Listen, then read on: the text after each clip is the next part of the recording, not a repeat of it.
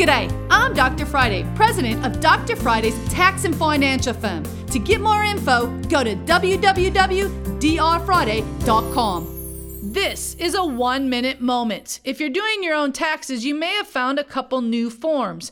In 2021, partnerships and S corporations have a couple new schedules. We have a K2 that now is going to show the distributions. We have a K3 on a 1065 that's going to show additional deductions in uh, income and credits.